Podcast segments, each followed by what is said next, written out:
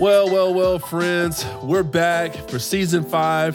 Thank you for listening. Make sure you got those notifications turned on because we're going to be dropping an episode every week uh, for this season. And we're talking about a variety of uh, topics. And so uh, this week, we're actually on part two of an interview that I conducted. Uh, I'm interviewing Cedric, and we're talking about that and how it intersects with my dissertation and trauma so I want to say that some of this information might be a little heavy, but hopefully it's thought provoking and it's getting you to think about uh, how trauma may have been transmitted to you and maybe some behaviors that you exhibit. Um, and again, this is all through a black lens, but we're coming and we're sharing our token experiences. And so if you're new to the channel, this is our reintroduction uh, to who we are, kind of the origin stories. And so we would encourage you to go back and listen. Um, and again, we wouldn't be able to do this without your support, especially the support of our Patreons. If you're not a Patreon, please visit our website uh, at patreon.com backslash token confession. You can join us there or just follow us on Instagram, Twitter, and Facebook. Not sure if we're going to make the tr- uh, transition to TikTok, but who knows? We'll see. Uh, you know, it's all integrated and owned by the same person, so we might have to make that transition. So, anyways, here's part two of our interview with Cedric and how it intersects with post traumatic slave syndrome. Enjoy. You didn't know. You didn't know what you don't know. Right. Yeah, you don't know what you don't know. Yeah. Yeah. So how does this impact like your understanding um, of racism and and how would you define racism? Well, in a lot of ways, that incident ended up being almost like a precursor for what was to come Right. come 2013, 14, Yeah. 15. Because my last my last year there was uh, you know, the beginning of 2016. Yep. Um, so you had you had you know, it started with um Trayvon Martin. Yeah. And then it was uh um Would you think? Would you would you say this is a fair statement? Do you feel like Trayvon's murder is like the two thousands, two thousand teens, like version of Rodney King? No, it was it was worse. Yeah. it was worse. I mean, as far as significant impact, like at large. Mm-mm, it was worse. Wow. Okay. It was worse Okay. because I mean, with the Rodney King thing, um, yeah, it was caught on video, and dis- despite the fact that Rodney King was caught on video, Yeah. and Trayvon was not. Rodney King was a grown man. Yeah. we've been talking about police brutality, right, in the black community and in black art, you know, film and music for years. Right. So that wasn't no surprise to us. We knew they were going to get off, right. right? Um it, Trayvon, I mean, and, and also the, the the quote LA riots, it wasn't it wasn't new. Right. It happened 30 years before, Right. All over the country, Right. right? After MLK was assassinated. Yeah. After um, the incidents in Watts in 65 and then 70, you know, that that that wasn't that wasn't new. Trayvon was different because it was a teenager who had committed no crime, who had minded his own business. And not to say that Rodney, you know, committed some kind of crime that deserved getting beaten to within inches of his life, Right. but Trayvon was minding his own business. And most importantly, it was some wannabe Mall cop cop. neighborhood watch dude who didn't even have a badge Right. and that he got away with it. Yeah. And I wrote back then my concern with the verdict of him being acquitted, while it might make air quotes legal sense, I fear that it's going to lead to basically open season on black men because if hmm. a citizen can get away with this, the police are going to have a field day. Right. And I ended up being unfortunately prophetic Right. because. Then we had Mike Brown, John Crawford III, and Yeah. Tamir Rice, and you know the list goes on and on and on, Land. right? Yep. And being in that space while those things were going on and seeing the people whom I had lived life with, Yeah. whether it be rec sports, meals, dinners, movies, you know, sing on the choir with, Right. baptize their kids, disciple their kids, go silent, hmm. Yeah. go completely silent to the point that, and again, I've mentioned this before, like nobody said nothing to me. So your organization didn't say anything. I'm not just talking about the organization, I'm talking about the community. Yeah. The vast majority of the community Yeah. That I had literally given myself to. I mean, walk through getting married, going through infertility, Yeah. adoption, my wife's breast cancer, like Yeah. had these people walk with me and us through that. But when it came time for them to show up on the issue of the dignity of black lives, not only they had nothing to say, that their behavior, not all, but many showed an avoidance. Again, wasn't fully awake to it, but I knew deep down inside it was time for me to leave. Hmm. Yeah. So your organization and community didn't say anything about it. You maybe have one off conversations yeah. with people here or there, but not to the point where I felt supported. And with the announcement of Trump's presidency and him stepping into moving into that space with the kind of violence, right? Because we, we we often joke, bro, why are you choosing violence? Like Right. he was choosing violence. Right. And that came to bear with Right. the end of his presidency, Right. literally. Right. The- Um, the American way. right. Violence. Right. So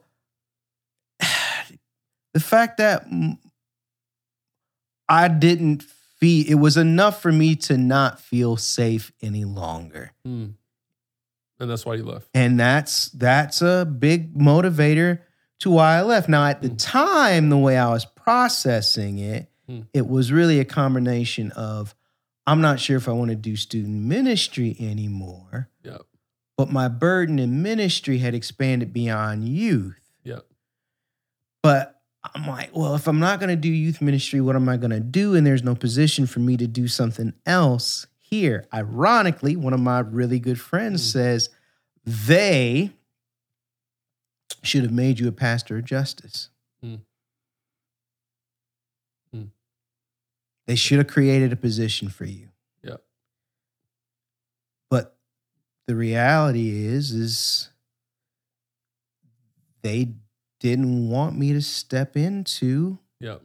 that. It would make them really uncomfortable. Yeah, Because if I recall, you preached a sermon on not just justice ish, if I remember correctly. Not there. Okay. By the time I left, I hadn't preached there in like four years. Okay. Okay. Yeah. But once I left and went to the next place, that's when I started to step into my yeah. voice. More, yeah. And not just my voice in regards to that issue, but in in anything and everything. Right. Because to part of what your point in your dissertation, I remember having uh, somebody, few people there, but one who was also on staff really encouraged me and just saying, you are as talented as anybody on this staff, and particularly when it comes to communication and preaching. right. But here's the thing if I'm this talented and this gifted, why is nobody taking me under their wing? Mm. Why am I Mm. getting less opportunities, not more? Thus- and don't just tell me it's because, well, you're not always in the office on time. Yeah. Well, it's because, you know, the the, the we want to see some more this or Yeah. that with the youth group. Thus the fake esteem. Thus the trauma manifesting. Because you're like every again, you, you're you're painting it so beautifully. Like you're passive on opportunities, you're giving these excuses, and then you But- may you may try to But fix those here's things. the thing in their defense, I did the work for them.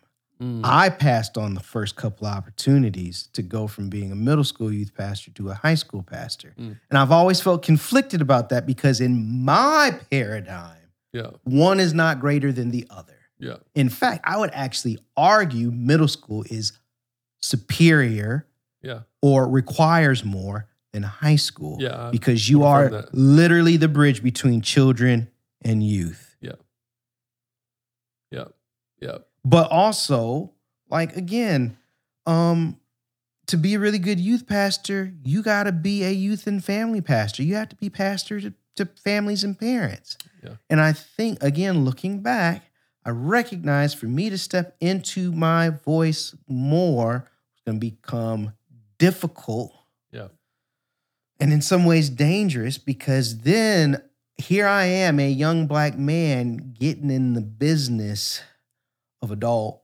white folks. Yeah. And that's gonna press up against their their own unseen biases. and intergenerational trauma Correct. that they don't realize is manifested. that they don't realize Yes, is manifested. which I which is why yeah. I've always wanted to like even deal with them tenderly or gently because I was in those spaces long enough to know that they don't know that they don't know. right, right, yeah. I'm man. Yes, I agree. So because I sorry, I'm on a roll no, here, but good. Go, go, go. when I started stepping into more predominantly black spaces and hearing their perspective on white people, I was just like, I hate to tell you, but you're oversimplifying it. It's more complicated than that. Mm, It's not as simple as they just don't like black people. yeah, It's not as simple Yeah. as they're racist. yeah, It's more complicated yeah. than that. Very much so. Mo- you know, the most of the people there, they genuinely They don't know. they don't know. They don't know. And they genuinely, right? And then, but again, that and that's the other side of Right. the dissertation. But then I gotta be honest in saying and going back to Uh-huh. a conference I went to in 2008 and heard an exec from BET say this Uh-huh. and acknowledge and say, well, Cedric, you also got to acknowledge this too. Is it that they really, is that really that complicated? And I'm not answering the question. I'm just putting this out there, yeah, right? To just show even the complexity of trying to figure out how complex it is. right. Is it really that it's that complicated that it's not as simple as they don't like black people as as simple as they, you know, um, you know, aren't ra- you know, are they're they're racist? Right. White evangelicalism loves black people. Mhm. They want black people. hmm They don't like niggas. Yeah. Yeah. And as long as I was black Cedric, Yeah. As long as I was the black assimilated Racist socialization. Cedric. Socially, socialize. I had a place and I would be accepted unequivocally. Yeah. But here's what we found out it's not, you know what white evangelicalism hates more than niggas? They don't even hate niggas. They just don't feel safe with niggas. They don't want niggas around. Right. Right. And Right. For those listening, I hope you get the context of me using this vernacular. Yes. Right. Don't go all Joe Rogan. Right. How did you Lord, well, it's different. we know why. We ain't gonna go there. but uh what we have discovered, you and I personally have Uh-huh. discovered, they love black people, respectable Negroes. Uh-huh. They don't feel safe with the niggas, Yeah. but they don't like black people who own and step into their blackness Yeah. and demand that it be shown dignity Yeah. in all of Yeah. its forms. And I, I heard a lady say today at a on a panel we did at work, um, I deserve to be in every room, but not every room deserves me. Yep. You know, and it's that mindset of being very conscious and aware of who you are and um, not just spiritually bypassing or just in generally bypassing one's ethnicity for the sake of colorblindness. And so, um, I want to piggyback on the the whole like consciousness of, of white people because it, it, I mean, again, this project has taught me how nuanced and convoluted this, that topic Right. is because it really isn't simple because because again i think we're obviously speaking in broad gener- generalities because we we all we we have allies right we have people that are Oh, without Conscious, question. so- so, without, uh, you know, question. so don't hear us saying all white But that's people. why I use. But notice we didn't even use the phrase white people. We use white evangelicalism. We're talking about the Right. institution. the institution And we're talking about how the institution frames or socializes anyone who steps into that Correct. space, Into including that, people of yes, color. including people of color. So I wanted to make sure like y'all y'all heard that loud and clear versus uh man, well they're they're CRT theorists and uh you know saying that all white people are no like no that's not what we're saying. We're saying the story of white people is very I, I'm saying in, in my I'm articulating to white leaders, hey, I think there are some things you don't know about. Let me invite you in on a conversation and uh, uncomfortable conversations with a black man, right? So Mhm. like like here here are some of the things that I've learned um, not only about myself but I've learned in working with predominantly within predominantly white organizations. And and and how their trauma is manifested is through co- co- uh, cognitive bias. And there are 12 different forms of cognitive bias. I don't i'll spare you all of that um, which which i've centered on confirmation bias. But then we have to deal with the cognitive dissonance right, right. And, and that's where the real tension is is because i have to figure out this dissonance and what to do with it hmm so if I if I smoke cigarettes, the analogy I use, you know, you smoke cigarettes, like I have to. I realize like I hear cigarettes are bad, so I either just say, you know, to hell with it, I'm going to smoke, or I say I'm going to, you know, drink a gallon of water, work out five days a week, and Offset the offset effects. the Yeah. effects, or I actually wrestle with the tensions of it, and then I default to my fragility and just run back and just, you know, kind of keep it as my secret sin, right? Mhm. or I actually change my behaviors, my patterns, and my opinions and beliefs about it, and pursue and go down the journey of, re, you know, reform. And so, so this conversation about white people, um, we could probably do a whole podcast on that because of how nuanced it is. Mhm. Um, so I definitely want you all to hear that and, and know that, you know, sometimes being a black face in these spaces, um, you know, white people are, you know, I've learned recently, white people are aware of the scrutiny they face if they say the wrong things, which is why, you know, it's, which is why we as black people have to not be as quick to criticize and just deem somebody silent and complicit because it's like, well, like for instance, I had literally in my dissertation, Mhm. well, if I say that I appreciate Martin Luther King, y'all gonna think that, you know, they're gonna think that, you know, I'm just appropriating and blah, blah, blah, blah, blah, when I actually like what the man said and what the man did. that you, you, you see what I'm saying? That's that dissonance and that tension that a lot of people, a lot of white people, I think, that are now uh, developing their own racialized identity and consciousness. That's a tension. That was some feedback that I didn't expect from my dissertation and the Mhm. interviews that came out. It was like, oh wow, there is a conscious level uh, to you, but you're fearful. Especially in all, I had three or four different people refer to the last eighteen months and the complexities there, and so You know what's funny though about that, and I've never thought about this before, right? And connecting the two until you just articulated that. Um, I I I I've seen that play out and I do sympathize for them. And at the same time, uh hopefully that could be something where they can understand us a little bit better because they the way they feel they need to police what they say that's our lived experience Yes. in every aspect and of that's our life and that's the aspect of solidarity that I'm pointing them to, right? right So like Awesome. the- that tension that you feel, mm-hmm. that's where you're starting to now understand the effects of being one of the few black people within a predominantly white organization, when you have to have that filter about about everything, everything you not just what you say, how you what dress, you how you dress, how, how you present, how you present, how you everything. walk, how you, what music you listen to, Yes, what movie, like what media you consume, and Yeah. here's the biggie, Yeah. right? How you interact with white women. Yes, yes, yes, yes. And so like it I did want to name the complexities of that and say like again, Sanchez hasn't figured it out, Cedric.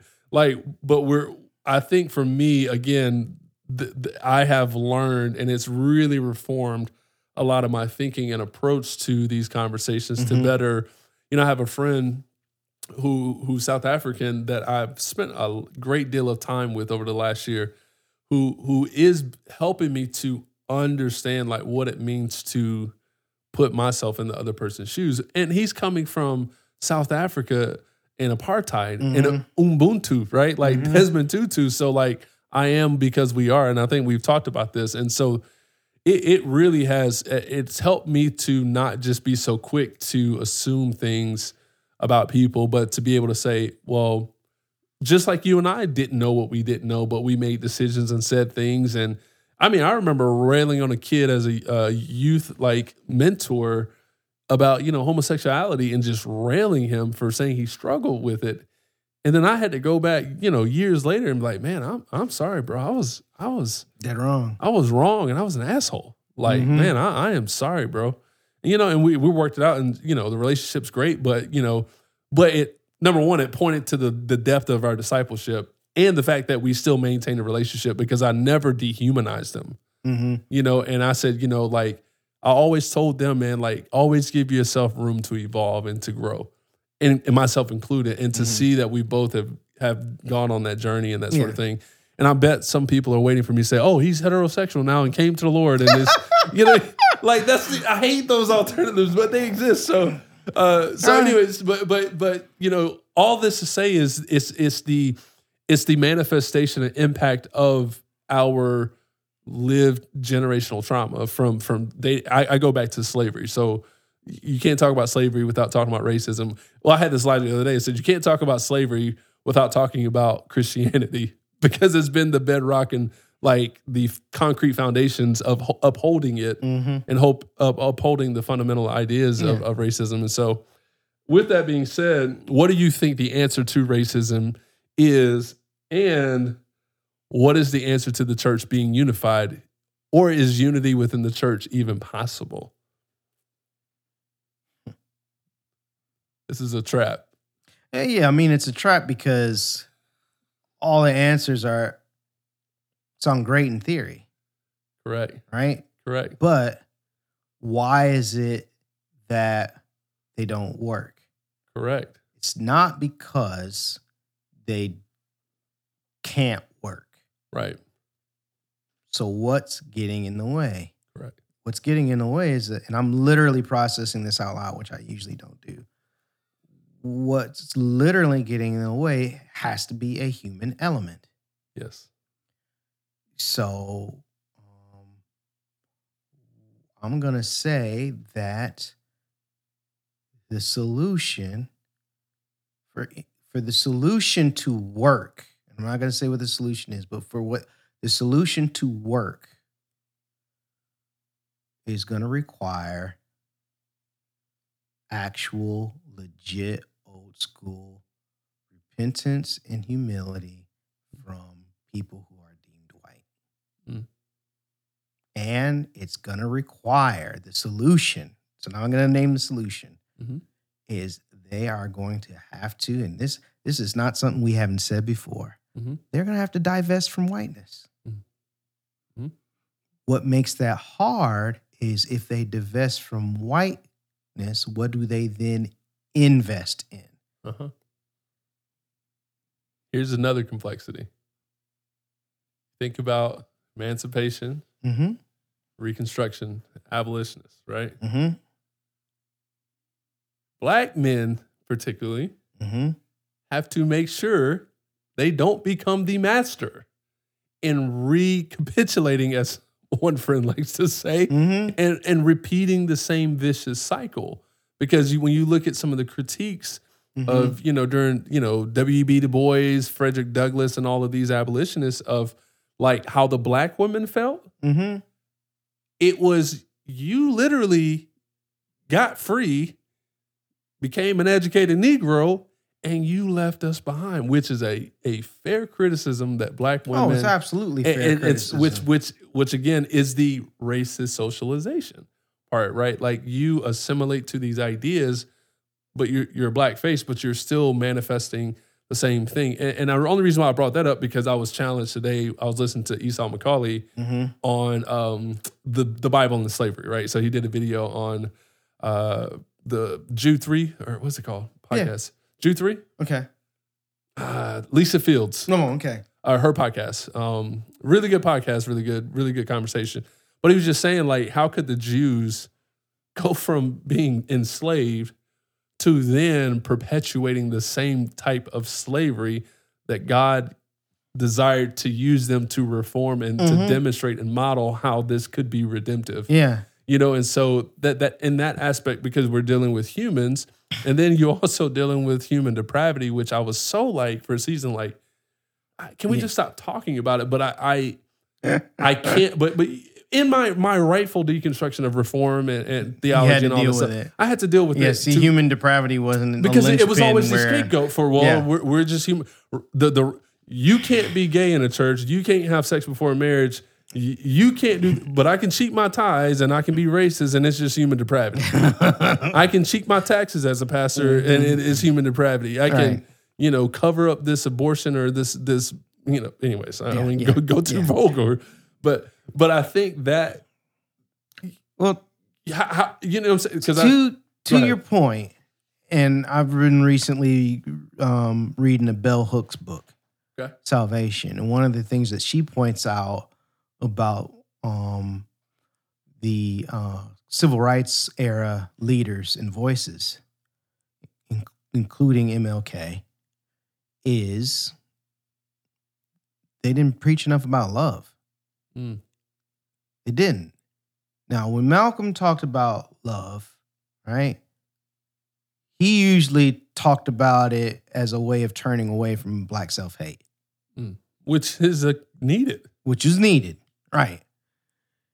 When Martin talked about it, it was usually within the context of loving enemies. Mhm.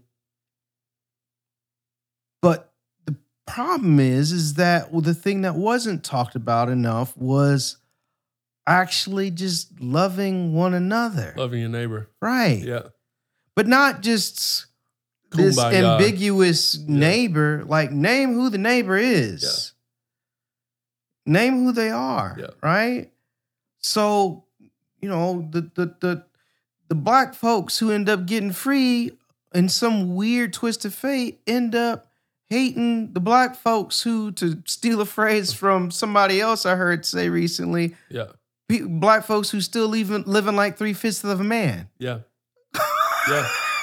Yeah. Right? And, and and then but again it speaks to the and this is another thing that came out was the internal discrepancies within white culture within itself and black Uh-huh. culture within itself. Right. You know, and so like these internalized cultural aspects speak to this question, which is why the question, I mean, why the question is worded the way it is and difficult. But to, to, to no surprise, I'll give you kind of the general answer that that came about it. For the for the white pastors, racism was we just need to love each other. You know, we just need to all get along, you know, stop talking about it and move forward. Mm-hmm. Some of them said, you know, systems have to change, you know, power has to like some of them were very again, you can you can tell they're on their journey and they're processing. For for the black leaders, majority all but one said the church will never be unified. The church needs to be realistic kind of to what you're alluding to, managing expectations. And how about we start with pursuing harmony before we attempt to be unified? Because is it is it a command? Is it something that scripture preaches and affirms? Yes but but what makes it difficult is the piece that you said Mhm. was we're still dealing with humans. On top of that not only like humans that don't think they're humanly depraved but human depravity in and of itself Right. which is why i say it's very nuanced and just uh it- it's So And I'm not saying I'm gonna- I- there's an answer one way or the other. I'm going to give an addendum to my answer. So I said white people need to, in particular, um, repent in humility so that they can divest. Would you say all or something? all of them?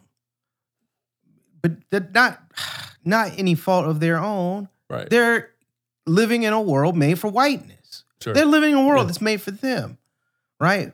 My addendum is this to your point about how black women need to be left behind. They don't need to be left. I mean, behind. sorry. Thank God. Lord have mercy. Okay, Sorry. Slip of the Let me- tongue. Let me. Let me get you Lord out. have mercy, they gonna keep coming after me. Well, that explains why he's married to a white woman. Um, Both of you, fella. so, so that we don't leave black women behind yet again. Yes.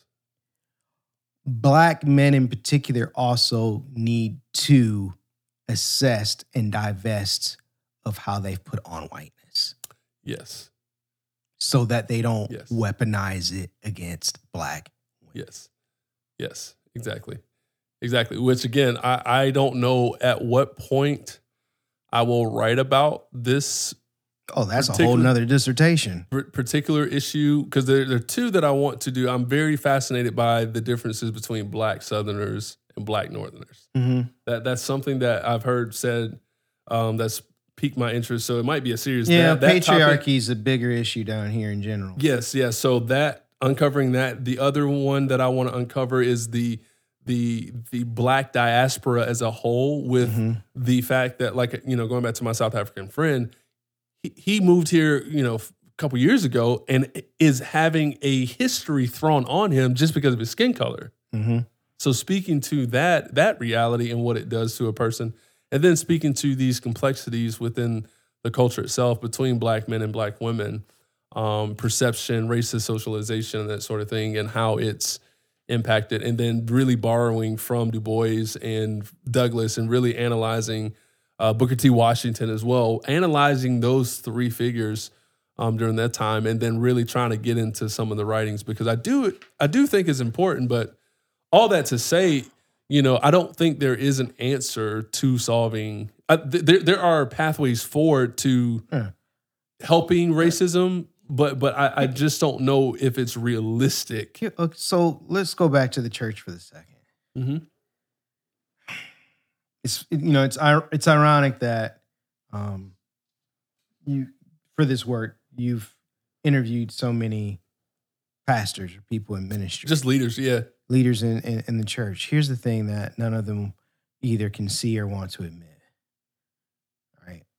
I mean, you said the the the the the, black ones kind of get it more than the white ones. yep. but it's not going to be through the church, not through the institutional church, And I should not, say, not the way it's set up. only one black leader still works for a church, Right. Huh, that should tell you a lot and right they there. they they have found more liberation outside of their church. Yeah, I mean, that should tell you a lot right, Right. there. That most of us have gotten the most um, headway by leaving the confines of the institutional church. Right. Um, that includes black churches Yeah. because usually black churches get roped into trying to doing these kumbaya harmony BS stuff Correct. with predominantly white churches that is doomed from the start. which then sets the white churches up for failure and white people up for failure because th- they're looking to them to be experts and to help. But when when and this is Well, and- when they go do those projects with black churches, they're not looking for them to No, what I'm answer. saying- what I'm they're saying- looking for them for a for for as a get out of jail free Cor- card. correct, correct, correct. But but there, there are there are some that that are like, you know, that's their attempt at, you know, being a building a bridge and walking across lines, right? Because again, another method that you see or an outcome is that you know racism is going to be solved by proximity and serving, right? That was adamant on the. I mean, You know and what I say about that. and this that. is and this is the data. Like, you know pro- what I say about that. yeah, no doubt. Like, pro- But that when did we have the most proximity? on the plantation. Yep, when we were enslaved. Right. How that work? right. So it doesn't, you know, proximity can be a way. It's not the way. Listen, and it's not If the proximity was the answer in any way, shape, or form, patriarchy would have been resolved a long time ago. Well, say that one. Say that. If proximity had anything to do with it, patriarchy would have been abolished and resolved a long time ago. right. Right. So, So, if we're dealing with patriarchy, racism, uh, disunity, toxic masculinity, and, and the resurgence of purity culture, I, I- for me, when when when they when, when one particular black guy said harmony seems more realistic, I said, you know what? I can I can I can I am satisfied with that answer mhm. more so than I am satisfied with let's just sing kumbaya and pursue unity because it's in the Bible. Like right. That that doesn't mean the scripture see, aren't, again, scripture's not sufficient, but they, you got people. Oh gosh, we could go on so long about this. You got people who are looking at it from a from a individual transactional and standpoint. now you're speaking from the the the individualistic nature of the white community versus the communal nature of the black community, Right. which is another cultural di- we didn't even talk about cultural differences that you experience, but that is a cultural phenomenon, which is why, and then we could talk more so like the stereotypes of black people being emotions. So then you have to then perform and stifle your emotions Listen, because you're emotional. Here's the Yeah. problem with the harmony thing. They thought everything was harmonious until Black Lives Matter started. The reason why they're so What? offended by Black Lives Matter is because they're like, but wait a minute, we thought we Sure. had solved this. Yeah. We thought we were living in harmony. Right. And when they found out that, like, no, Right. not only are we not, but we have not ever Right. reached that point, Right. they're like, but what about the blood of Martin Luther King? What about Obama? What about Obama? I voted for, you know, it- Yeah. I- not to make light of it, but, you know, again, my point is that, that harmony between individuals does not resolve the literal policy. Right. And I don't think they were suggesting that it resolves. I think they were just saying that becomes more realistic if we're pursuing honest and integrous centered like honesty about where we are as a nation, as a country, as a Mhm. church. That's where the harmony begins because in hopes of us gaining some form of awareness, it's going to bring a level of consciousness that in harmony we can form solidarity in hopes of pursuing what what the Lord wants us to have, which is unity. You know what I think of when I think of this? Oh, we just need harmony. You know what I think of? They weren't saying it in that passage. No, no, no, I know, Yeah, I know, yeah. I know, I know. But you know what I think of? Yeah. Remember that story? Somebody recently posted about it. Remember that story of that guy, black guy, who befriended a Klansman? Wait. And through befriending this guy who was like a grandmaster, Oh yes, yes, right? yes. He, you know, sat and he, here's the important part he listened Right, to the perspective of this Klan leader. right, right? It wasn't until after he gave an audience right, to this racist, avowed white supremacist, right, then he was willing to hear this black man's perspective. right, And eventually the man's heart softened and, and he and he changed right, to the point that he disavowed of his membership in the Klan and he gave his robes right, as a symbolic peace offering right, to his black friend. And this black friend went on to continue to befriend Klansmen, huh, right? And basically, through friendship, get them Uh-huh. to disavow, right, right? right, That sounds great. right. But if you think my black ass is going out here to seek out Klansmen, you are out of your mind. And if you if if if Right. that's what you think it takes, Right. We're screwed. Yes. yes. It- We're we're we're, And- we're really really screwed. Because here's the Yes. thing. here's the thing. The, the, here's the other issue with that story. It again uses the Klansman, the one who most everybody Right. wants nothing to do with, Right. Right. and center him as the bad guy. Right. He's the villain. He's the villain, which takes the spotlight off of the average, everyday person who passively sits by Right. and sips from the cup daily Right. of anti blackness, Right. whom, Those aren't the ones. I- those aren't the threatened ones. as I mentioned earlier, Right. They can have us disciple their kids, baptize their kids, go to the hospital when their loved one is dying or sick or having a surgery, Better not marry him. right? Heck, we can even marry them, Yeah, true. right? Fair. But when the dignity of black people is the the, the, the, the true value of black lives is shown to be wanting with the murders, the blatant murders of a Trayvon, of a Michael Brown, of a Tamir Rice, Right. and they have nothing to say. Right. I've already done all that stuff that that guy has done and then some. Right. And yet you can't even check on me. Right. Right. So I'm supposed to get all excited because some one dude, which kudos to him, Right. I ain't taking nothing away from him, met converted some Klansmen. Right. What about the rest of y'all that didn't have, I almost cussed, had nothing to say, Right. didn't know how to step in and Right. be a freaking neighbor Right. to me? yeah. and you and Yep. all these other black folks who had invested not to be bridge builders Yeah. just because that's where they were. That's where they got a job. That's where they found community, right? Right. Right. Yeah. That yeah. That's so good. That's so good. So so okay, two more That's questions. going in my book. That's good. No, that's really good. So two more questions, two more most question or two more questions.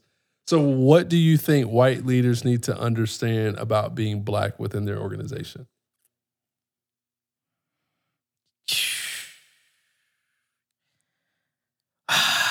You know, the irony is, is I actually work in an organization now that the leader actually does this really well. Yep. and I have only come into the organization about a third of the way through its history because it's not quite a decade old. Mm-hmm. But to my understanding, again, like one of his best um, qualities that makes him such a phenomenal leader is his humility. Jimmy is one of the most humble guys I know. It's his humility. He's incredible. Right. But then also, when you talk about guys feeling like I'm paranoid, I'll say the wrong thing, many of them stop at I'm paranoid, I'll say the wrong thing. A lot of them don't go and do the work to learn what they should say or shouldn't say, Yep. or be okay with, you know what? I might not get it right. And if I get it wrong, I'm going to apologize. Right. I'm not going to further make it about me because my apology wasn't accepted in the way I would have liked it to be sh- accepted. Right. Yeah. And Yeah. being actually really intentional about creating a team, an environment of people who aren't him Right. Yeah. that come from Yeah. different He would have been he, Backgrounds. he would have been great to interview. right Um, I, I don't know why I didn't think about it because I, I got another great candidate that I kind of I, I, I use another white leader to, hey, it is possible. Here's the story of another white leader Right. who's actually doing it right, and So, Jimmy would have been that's great. the thing it he's showing that it is possible right, but most leaders what they want to build doesn't their humility won't allow them to do that and achieve their goal. Correct. Correct. Absolutely. Absolutely. And and they become they tend to become territorial. Oh, You know, absolutely. Ain't no way, ain't no way a normal leader will let a stud like Deontay go. You know what I'm saying? Like Right. in perspective, like no, ain't no way. But like, hey, yo, like go do your thing. Like I support it, and you know, and so yeah, no, Jimmy, like you, you're you're at But a the great whole, organization. The whole cult- culture of our organization is so different than what you find in church, period. Facts, facts, Not just white evangelicalism. period. I mean, look at the story I led with with the church that Yeah. we le- my parents left. Yeah, All Yeah. black church that my parents left. That's that kind of culture doesn't exist. right, You know, the kind of culture in the organization I'm in now doesn't exist in those churches. right, right. No, it's facts. So the last question is: Do you ever see yourself going back to a predominantly white organization? It's funny because my usual way of always organizing, uh, organizing, answering this question is they don't want me. Hmm. It's not honestly though. It's not my call. Yeah. they don't want me. Yeah. they they they want the old me. Yeah, They want they they want me. They see what I can bring to the table. right, They just want to know: Can I tone it down? right, Can I reel it back? right, right. Yeah. Right. Uh huh. Uh huh. I know all about it. Right. Right. And there's been multiple examples where I've seen that come to bear. Secure the bag. Right. Yeah. So yeah, I could choose to secure the bag, but it's not worth it. Yep. It's At- not at it's not worth it at Yeah. all. But no, no, it's not a question of would I ever come back. It's a question of will they ever will I it's not a question of will I ever go back. It's a, a question of will they ever catch up. Mm, That's the real question. mm, Because the reality is, this is the point it's gotten to. They haven't just lost folks like you and me. They losing people like them. yeah. And what I mean by that is, is they are losing deemed white pastors who are actually awakening Yeah. and willing to get uncomfortable, repent, humble themselves, and then use their gifts and talents to try to disciple Yeah. people in this area, and they are shown the door. Facts. Yeah. Or they recognize what the cost will be if they actually start to try to disciple people in Yeah. this. And so, because they have to look out for their family, Yeah. they leave. Yeah, yeah, yeah. So one one quick uh, resource that I'll, I'll recommend for uh, just white Christians wanting to understand that process. So one book that came out, I think it was last year, uh, was rediscipling uh, the white church, I believe, uh, Mhm. by uh, David Swanson. David Swanson, yeah. Um, really fascinating reading. He's got a very unique story that I, I definitely think it's worth um, reading. Um, and then I can't recommend enough uh, reading While Black by Esau McCaulley and um, and just listening to some of the things that he's saying. And N.T. Wright's got a couple of new books that are out that are pretty heavy hitters as well that I think will um, from a global perspective, and maybe if you're trying to understand and reckon with some of these tensions and nuances with scripture, um, will be super helpful. But, um, but all this to say is like, you, you're you. What we talked about tonight is the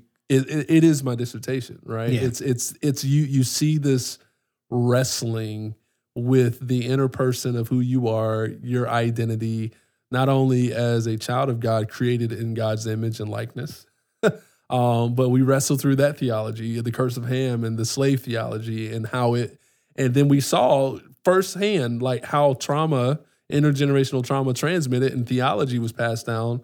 And how you know it's never been dealt with and and and, and rec- reconciled. Mhm. a, a constitution from the 1930s come on bro. Like so so if this is what's guiding church doctrine and church ideologies and stuff and polity Mhm. right? Like man like imagine what it does when a black person come into the or comes into the organization. And so um Man, this is great. I, I this is my prep for my defense because it's going to be a conversation, pretty much. But but no, this is great, man. And um and you know maybe next podcast we'll uh we'll flip the script and you, we'll have you interview me a little bit Oh, and we'll ooh. share a little bit because my my experience is similar but very unique um um in some ways and aspects um than uh uh Ced- Cedric's. So Yes, that's my name. I almost called you the other c words. So, so it just rolls off my tongue. Y'all are one and two in my phone. So, Word, word. So, uh, so anyways, uh, that's that's what we got for today, man. Um, man, I'm excited about this next season of life and token confessions. Um, because I'm curious to see how after taking a little bit of a break to to Mhm. recalibrate, it's like every new season, like we just enter into a new universe essentially. Yeah. And so, um, so I'm excited to see what comes from this. So, shout out to our Patreons and, Yes. and people that Yo, follow for real, us. the Patreons. We've been on take a break, but y'all have not. yes, yes. That's so, hey, real. keep following us on social media. Make sure you're sharing us on Instagram and Facebook and that sort of thing. And uh, yeah, we got some stuff coming. In. We got some stuff in the pipeline and in work. So it's coming. So It's coming. uh, Hopefully sooner than later. hopefully sooner than later. So They can edit that out later. But whenever you listen to this podcast, enjoy your day, night, morning, week, summer, fall. We'll see. we'll see. we'll holler at y'all later. Word.